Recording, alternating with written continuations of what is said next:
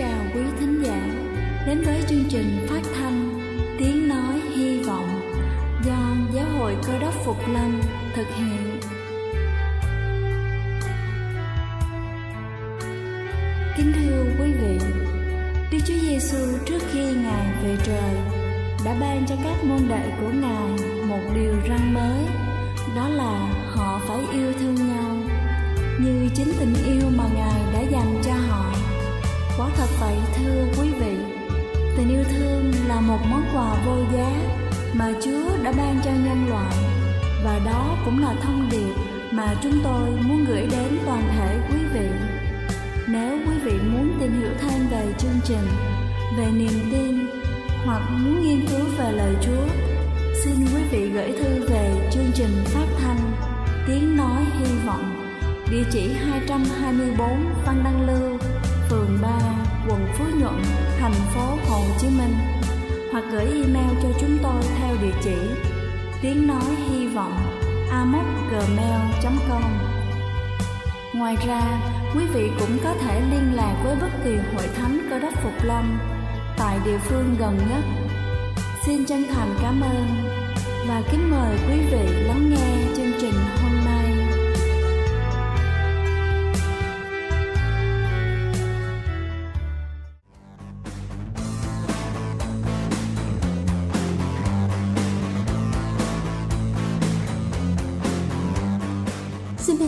chào quý vị thính giả đang lắng nghe chương trình phát thanh buổi sáng hôm nay. Kính thưa quý vị, thời tiết bây giờ đang ngày càng thay đổi, những cơn gió lạnh chính là dấu hiệu cho một mùa đông nữa đang đến. Thời tiết như thế này rất dễ làm da chúng ta bị khô và nhạy cảm. Chính vì thế, hôm nay chúng ta sẽ cùng nhau tìm hiểu về những bí kíp giúp cải thiện làn da khô vào mùa đông. Đầu tiên đó chính là không tắm nước quá nóng. Tắm nước nóng trong một thời gian dài sẽ làm da của chúng ta mất lớp dầu tự nhiên, làm cho da khô nẻ, sần sùi và bong tróc. Ở những nơi có thời tiết lạnh, khi buộc phải tắm bằng nước nóng thường xuyên, cần kiểm soát nhiệt độ nước, chỉ cần vừa ấm là đủ. Kiểm tra bằng cách dùng khuỷu tay chạm vào nước nếu thấy ấm là được. Ngoài ra, thời gian tắm cũng quyết định đến da. Việc tắm quá lâu có thể làm cho da chúng ta bị nhăn nheo và trở nên khô ráp. Thứ hai đó chính là uống đủ nước. Cơ thể của chúng ta có 75% là nước, do đó nếu để cơ thể thiếu nước sẽ gây rất nhiều tác hại, nhưng ngược lại uống quá nhiều nước cũng sẽ làm không tốt vì thận phải làm việc quá nhiều, gây ngộ độc nước. Theo công thức, lượng nước cần cho một ký cân nặng cơ thể là khoảng 40ml. Tuy nhiên, đừng quá máy móc khi áp dụng công thức này mà nên ước lượng để cung cấp khoảng 1,5 tới 2 lít nước mỗi ngày uống kỳ khác. Ngoài ra, một gợi ý nữa là uống nước cũng cần tuân thủ đúng cách, đúng thời điểm, thời gian uống nước thích hợp là khi vừa ngủ dậy và trước khi ăn sáng chừng 30 phút. Tiếp đó là uống nước khi vận động nhiều, khi làm việc trong phòng máy lạnh. Trước khi đi ngủ nửa tiếng, cũng uống một ly nước để giúp cho chúng ta có thể ngủ sâu và ngủ ngon hơn việc này giúp phòng chống nguy cơ đông máu. Thứ ba đó chính là ăn nhiều trái cây và rau xanh. Ăn đa dạng các loại trái cây, rau xanh không bao giờ là thừa vì trong các loại thực phẩm này có chứa nhiều chất xơ, loại vitamin, khoáng chất có lợi cho sức khỏe, trong khi chúng ta không có nhiều đường, chất béo như là loại thực phẩm khác mà còn góp phần đảm bảo được lượng nước mà cơ thể cần. Thứ tư đó chính là dùng kem dưỡng ẩm đều đặn. Không chỉ khi mà da khô thì mới dùng kem dưỡng ẩm, mà bình thường việc bôi kem dưỡng ẩm cũng rất cần thiết trong quá trình chăm sóc da. Việc này mang lại cho chúng ta một làn da đổ nước, mềm mại. Kem dưỡng ẩm còn giúp làn da chống lại tác động xấu từ môi trường. Việc sử dụng kem dưỡng ẩm mỗi ngày cũng sẽ giúp cho da căng mịn, hạn chế nếp nhăn và lỗ chân lông to. Mỗi loại da khác nhau lại có nhu cầu riêng về dưỡng ẩm, do đó không nên dùng kem dưỡng ẩm cho da nhờn bôi lên da khô hoặc là ngược lại. Nếu da của chúng ta nhờn dầu, cần chọn một loại kem dưỡng ẩm chiết xuất từ thực vật tự nhiên và không chứa dầu. Nếu da của chúng ta bị khô, loại kem nhiều dầu, chất béo hay là dạng sữa sẽ giúp ích cho chúng ta rất nhiều. Còn da hỗn hợp Nhờn ở vùng chữ T, khô trên má và cổ thì cần dùng loại kem dưỡng ẩm ít dầu và chất béo. Ban ngày, chúng ta cũng nên thoa kem dưỡng ẩm phù hợp, có chứa thành phần chống nắng. Ban đêm nên sử dụng kem dưỡng ẩm cấp nước và có nhiều dưỡng chất để da có thời gian tái tạo. Thứ năm đó chính là các loại mặt nạ dưỡng ẩm. Mặt nạ dưỡng ẩm có rất nhiều loại, mỗi tuần từ 2 tới 3 lần chúng ta nên sử dụng các loại mặt nạ này để tăng thêm dưỡng chất và cấp nước cho làn da, đồng thời lấy đi da chết, thu nhỏ lỗ chân lông. Các loại mặt nạ tự chế lý tưởng để dưỡng ẩm da khỏi bị khô và mùa lạnh. Hành khô thường là mặt nạ lòng đỏ trứng gà mật ong, mặt nạ bột yến mạch, mật ong, mặt nạ mật ong với sữa chua, mặt nạ bơ cùng sữa chua và mật ong, mặt nạ dầu ô liu trộn chung với nước hoa hồng.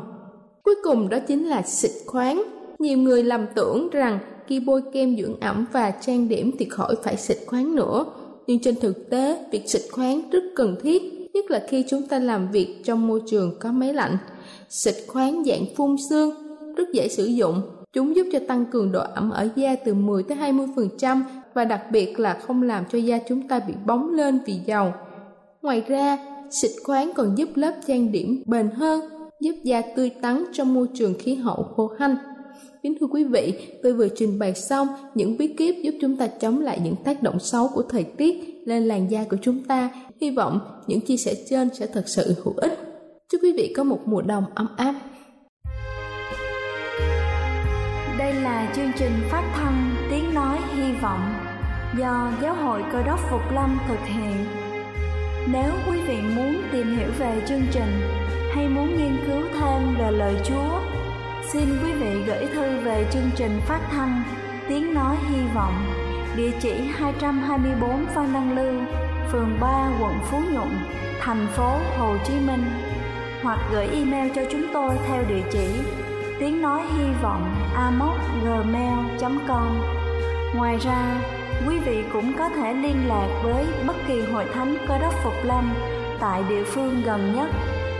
Xin chân thành cảm ơn và kính mời quý vị tiếp tục lắng nghe chương trình hôm nay.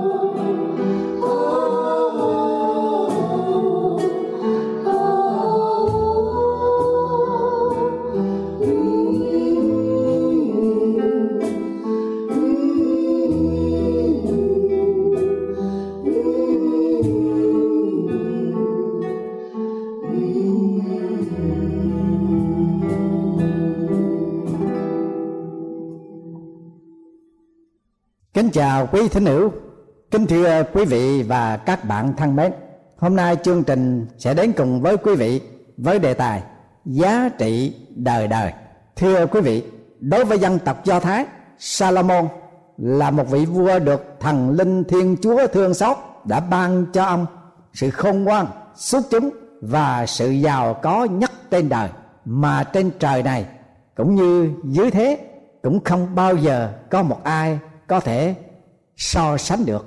Uy quyền và thế lực của vua Salomon được mọi dân tộc trên thế giới, từ đông sang tây, từ nam chí bắc, ai ai cũng đều khâm phục, tôn trọng và kính nở một cách đáo để. Nhờ hồng phúc của đức chúa trời ban cho triều đại của vua salomon, muôn dân đều được an bình, thịnh vượng, yên vui, tự tại. Độc truyền rằng vua salomon có một vị tể tướng tên là bedia, tánh tình rất là ngạo mạn và hống hách, luôn luôn cho mình là người duy nhất có biệt tài làm bất cứ việc gì cho nhà vua cũng được cả. Vua salomon rất lấy làm, cực lòng nên muốn dạy cho vị tể tướng một bài học ngạo mạn. Nhà vua bàn ra lệnh cho tể tướng đi tìm cho được một chiếc nhẫn thần để nhà vua đeo vào ngày lễ Suko vào mùa hè 6 tháng tới, vị tể tướng tâu hỏi nhà vua về chiếc nhẫn thần như thế nào. Nhà vua phán bảo rằng, chiếc nhẫn thần này có một thần bí diệu kỳ. Hễ ai đang vui mà nhìn thấy chiếc nhẫn, thì thần xét liền buồn bực. Còn ai đang đau buồn trông thấy chiếc nhẫn thì sẽ vui vẻ hớn hở. Tuy nói vậy chứ nhà vua vốn biết trên đời làm gì có chiếc nhẫn thần kỳ diệu như thế. Nhưng nhà vua muốn dạy cho tể tướng bài học khiêm cung, nhún nhường. Bedia đi khắp nơi để tìm chiếc nhẫn thần ấy, nhưng không nơi nào có cả. Đông qua xuân đến rồi đi. Hè sắp đến, ngày lễ Suko gần tới. Mà chiếc nhẫn thần thì vô vọng. Vị tể tướng đâm ra lo sợ, buồn bực lắm bởi vì chỉ một việc nhỏ mà không làm được, thế tất sẽ mất mặt với nhà vua và cả quan thần triều đình. Lại có thể sẽ bị cắt chức và hình phạt. Còn một ngày nữa là ngày lễ Sukkot vị thể tướng đi vào một khu phố nhà nghèo trong thành Jerusalem. Ông nhìn thấy một cụ già đang bài bán những món đồ lũ khủ trên vỉa hè tể tướng dừng chân lại đang hỏi cụ bán hàng, có chiếc nhẫn thần không? Người bán hàng không nói gì cả, nhưng hai tay lục lạo một hồi, rồi cầm lên một chiếc nhẫn vàng. Vị tể tướng vừa thấy liền mừng rỡ, bao nỗi lo buồn bỗng chốc tan biến bằng mua đem về. Ngày hôm sau, lễ su cô đến.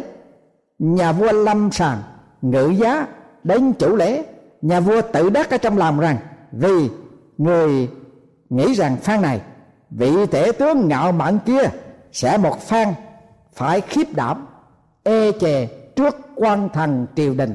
Nhà vua bằng truyền đòi vị tể tướng trình chiếc nhẫn thần cho nhà vua đeo trong nghi lễ. Vị tể tướng hang hái và trịnh trọng dâng nhẫn thần lên vua. Vua Salomon không ngờ rằng vị tể tướng lại có nhẫn vừa nhìn thấy nhẫn nhà vua bỗng biến sắc mặt vì vua đang vui sai trong lòng, bỗng chốc trở nên buồn giận, tuyệt vọng. Vì trên chiếc nhẫn có khắc ba chữ theo ngôn ngữ do thái, có nghĩa là mọi sự sẽ qua đi, khiến cho nhà vua bối rối, buồn phiền và thất vọng. Thưa quý vị và các bạn, dường như những lời đó muốn nhắc nhở cho vua Salomon biết rằng giàu cho Salomon có khôn ngoan và giàu có bao nhiêu đi nữa, rồi cũng sẽ qua đi. Giàu cho Salomon có trí cao vượt bậc để hạ nhục một vị tể tướng dưới quyền của mình được thành công hay thất bại, rồi cũng sẽ qua đi. Giàu cho cả thiên hạ có khuất phục Salomon bằng khẩu phục, tâm phục, hay là bị mua chuộc quà theo đi nữa, rồi cũng sẽ qua đi như luồng gió thổi và thưa quý vị, có lẽ bởi truyền thuyết này mà Chúa đã khiến cho Salomon viết sách truyền đạo. Và câu nói nổi bật nhất của sách truyền đạo là câu nào? Trong sách truyền đạo, đoạn 1 câu 2 đây là câu nói nổi bật thứ nhất của Salomon. Hư không của sự hư không? Hư không của sự hư không? Thải đều hư không? Câu nói nổi tiếng này mới nghe qua có vẻ quá tiêu cực, quá bi thương. Nhưng thưa quý vị, đó chính là sự thật, một sự thật phủ phàng nhất về cuộc đời con người sống trên trần thế. Hư không của sự hư không hư không của sự hư không, thải đều hư không. Để được một câu nói nổi bật nhất của sách truyền đạo, Salomon đã có những kỳ công của bản thân ông như thế nào? Salomon đã phải tận dụng đến ba tư thế khác nhau để trách nhiệm những lĩnh vực trong sự vật và cuộc sống trên đời. Thứ nhất là xác nhận mọi sự vật trong thế gian là hư không, như mặt trời mọc lên rồi lặn xuống trở về chỗ cũ của nó, như gió thổi hướng nam rồi xây qua hướng bắc rồi lại trở về vòng cũ của nó, cũng như sông đổ vào biển rồi trải về chỗ nó như cũ hồi trước. Và ông nói, điều chi đã có ấy là điều sẽ có, điều gì đã làm, ấy là điều sẽ làm nữa. Chẳng có điều gì mới ở dưới mặt trời. Truyền đạo đoạn một câu 9 thứ hai, qua kinh nghiệm bản thân về sự vật trong đời, vua Salomon đã nói, ta chuyên làm học sự khôn ngoan và sự ngu dại cũng theo luồng gió thổi. Khôn ngoan nhiều, sự phiền não cũng nhiều. Ai thêm sự trí thức, ác thêm sự đau đớn truyền đạo đồng một câu 17, 18 và thứ ba qua sự nhận thức về môn vật mà Đức Chúa Trời định kỳ để cho con người có trách nhiệm. Rồi ông nói ta nhìn biết chẳng có điều gì tốt cho loài người hơn là vui vẻ và làm lành trọn đời của mình. Sách truyền đạo đoạn 3 câu 12 Salomon dùng bốn cái lĩnh vực trong cuộc sống ở trên đời mà Salomon trách nhiệm và xác định là hư vô. Một là học thức kiến thức và không ngoan Salomon đã nói ba ngàn câu châm ngôn và làm một ngàn không trăm lẻ năm bài thơ. Nữ hoàng nước Seba đến quan sát và đối thoại với Salomon bà đã mất vía rồi nói, điều tôi nghe nói về sự khôn ngoan của vua kìa, người ta nói đến chưa được một phần nữa. Nhưng vua Salomon đã xác nghiệm như thế nào? Sự khôn ngoan nhiều thì sự phiền não cũng nhiều ai thêm sự trí thức thì ác, thêm sự đau đớn. Thứ hai, trong lĩnh vực kiến trúc ngai vàng tráng lệ nguy nga, tàn cổ viện đồ sổ, cung điện quy hoàng, đền đài, oai phong, công viên bách thảo, hồ sang đồng điền, vân vân. Do vậy Salomon đã xác nhận ra sao? Ta xem xét các công việc tay mình đã làm và sự lao khổ khó nhập để làm. Kia mọi điều đó là sự hư không theo luồng gió thổi. Sách truyền đạo, đoạn 2 câu 11 thứ ba, về mặt xét dục, Salomon có đến 700 hoàng hậu và 300 cung phi. Vô số tôi trai tới gái để phòng dịch trong cung triều. Bởi sự khoái lạc dòng dục, Salomon có được hạnh phúc chăng? Ông đã nói, thà ăn bữa với rau cải mà có yêu thương, còn hơn ăn bò mập béo với sự ganh ghét, cạp theo. Sách châm ngôn đoạn 15 câu 17 thứ tư, về phương diện giàu có, thì Salomon có thể mướn ông Henry Ford là một ông vua xe hơi Hoa Kỳ, làm người tài xế. Và ông có thể mướn ông John D. Rockefeller, nhà tỷ phú Hoa Kỳ, là một người cát cỏ. Vâng thưa quý vị và các bạn, sống trong cảnh biển bạc tiền rừng như thế đó Salomon đã nhận thức như thế nào? Ông nói, kẻ nào tin cậy nơi sự giàu có mình sẽ thất vọng, vì trong ngày thạnh nộ, tài sản chẳng có ích chi cả. Trong ngôn đoạn 11 câu 23 và câu 4 sau khi trách nhiệm những lĩnh vực mà con người mãi mê tìm kiếm và theo đuổi suốt đời, sự xác nghiệm và kinh nghiệm bản thân Salomon đã nhận thức sự thật. Ra làm sao?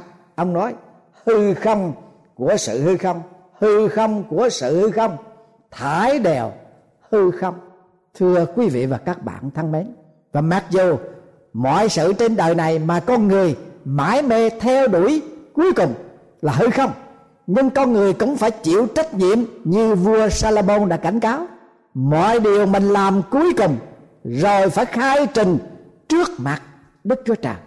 Vâng, thưa quý vị và các bạn, như vậy cái giá trị đời đời là cái gì? Mọi sự đều hư không dưới ánh mặt trời, mọi công lao, sự khôn ngoan, khó nhập, giàu có đều là hư không cả. Vậy thì điều gì là giá trị đời đời? Tai nghe vua Salomon khuyến cáo khá kính sợ Đức Chúa Trời và vâng giữ các điều ra ngài vì đó là bổn phận của mỗi người vua Salomon đã nhận thức ra một cách rõ ràng là sự kính sợ Đức Chúa Trời và văn, văn giữ các điều răn của ngài là giá trị đời đời. Vì đó là bổn phận của mọi người đối với Chúa và đối với người. Cho nên chúng ta nhìn thấy mọi sự việc trên đời này đều là hư không đều là tạm bỡ đều là sẽ qua đi. Nhưng khi chúng ta kính sợ Đức Chúa Trời thờ phượng Ngài văn giữ các điều răn của Ngài làm trọn bổn phận của mình đối với Chúa và trọn bổn phận của mình đối với người một cách ngay đằng theo lẽ thật của Chúa. Thưa quý vị, đó là giá trị còn lại đời đời. Vị tổng thống thứ 28 của hiệp Trung quốc Hoa Kỳ là ông Wilson. Vào đại chiến thứ nhất thế giới, trong khi thanh niên Hoa Kỳ đang chiến đấu ngoài mặt trận, tổng thống Wilson đã gửi thông điệp khuyến khích và nâng cao tinh thần chiến đấu cho các chiến hữu như sau. Tất cả sức mạnh, sự thành công và hạnh phúc đều được tóm tác lại trong những lời khuyến dục cố hữu này, khá kính sợ đức chúa trời và giữ các điều răn của ngài. Tôi xin lặp lại, tất cả sức mạnh của con người, sự thành công và hạnh phúc của con người đều được tóm tát lại trong những lời khuyến dục cố hữu này, khá kính sợ đức chúa trời và giữ các điều răn của ngài. Vâng thưa quý vị các bạn thân mến chúng ta đang sống trên thằng thế. Chúng ta giàu muốn, giàu không, cũng đang tham chiến và chiến đấu với tội lỗi, với ma quỷ, với sa tan với thế lực vua chúa không trung của đời này là ma quỷ. Chúng ta là những lính chiến của đức chúa trời, lính chiến của đời sống tâm linh. Chúng ta được chúa, ngài khải tị salomon cảnh báo chúng ta, khuyến cáo chúng ta hãy kính sợ đức chúa trời và giữ các điều răn của ngài. Đó sẽ giúp cho chúng ta sự thành công, hạnh phúc và sức mạnh để có thể chiến đấu với tội lỗi bởi quyền năng của đức chúa trời ban cho. Nếu phải sắp đặt theo thứ tự của tiến trình cho đời sống tin kính Chúa thì sách truyền đạo, thưa quý vị, phải được liệt kê trước sách thi thiên. Vì sách truyền đạo dạy cho chúng ta biết rằng mọi điều làm ra dưới mặt trời thải đều hư không chỉ có điều có giá trị duy nhất là sự kính sợ Chúa và vâng giữ các điều răn của Ngài là giá trị đời đời. Sách Thi Thiên dạy cho chúng ta về sự ngợi khen Chúa, ca tụng Chúa, chúc tôn Chúa, làm vinh hiển danh Chúa, cả sáng và tôn kính trong cuộc đời của chúng ta.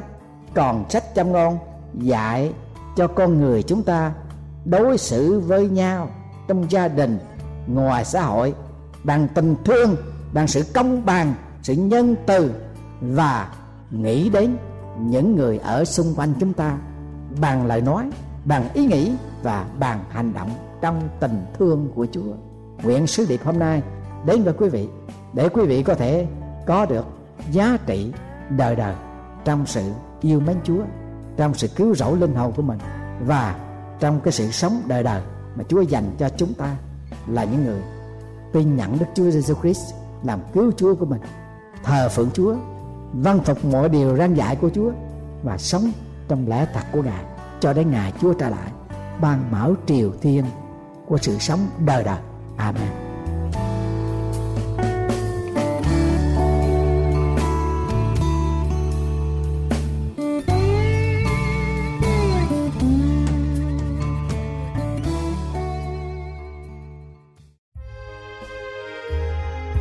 Đây là chương trình phát thanh Tiếng Nói Hy Vọng do Giáo hội Cơ đốc Phục Lâm thực hiện. Nếu quý vị muốn tìm hiểu về chương trình hay muốn nghiên cứu thêm về lời Chúa, xin mời quý vị gửi thư về chương trình phát thanh Tiếng Nói Hy Vọng, địa chỉ 224 Văn Đăng Lưu, phường 3, quận Phú Nhuận, thành phố Hồ Chí Minh hoặc gửi email cho chúng tôi theo địa chỉ tiếng nói hy vọng amos@gmail.com Ngoài ra, quý vị cũng có thể liên lạc với bất kỳ hội thánh cơ đốc phục lâm tại địa phương gần nhất. Xin chân thành cảm ơn và hẹn gặp lại quý vị trong chương trình lần sau.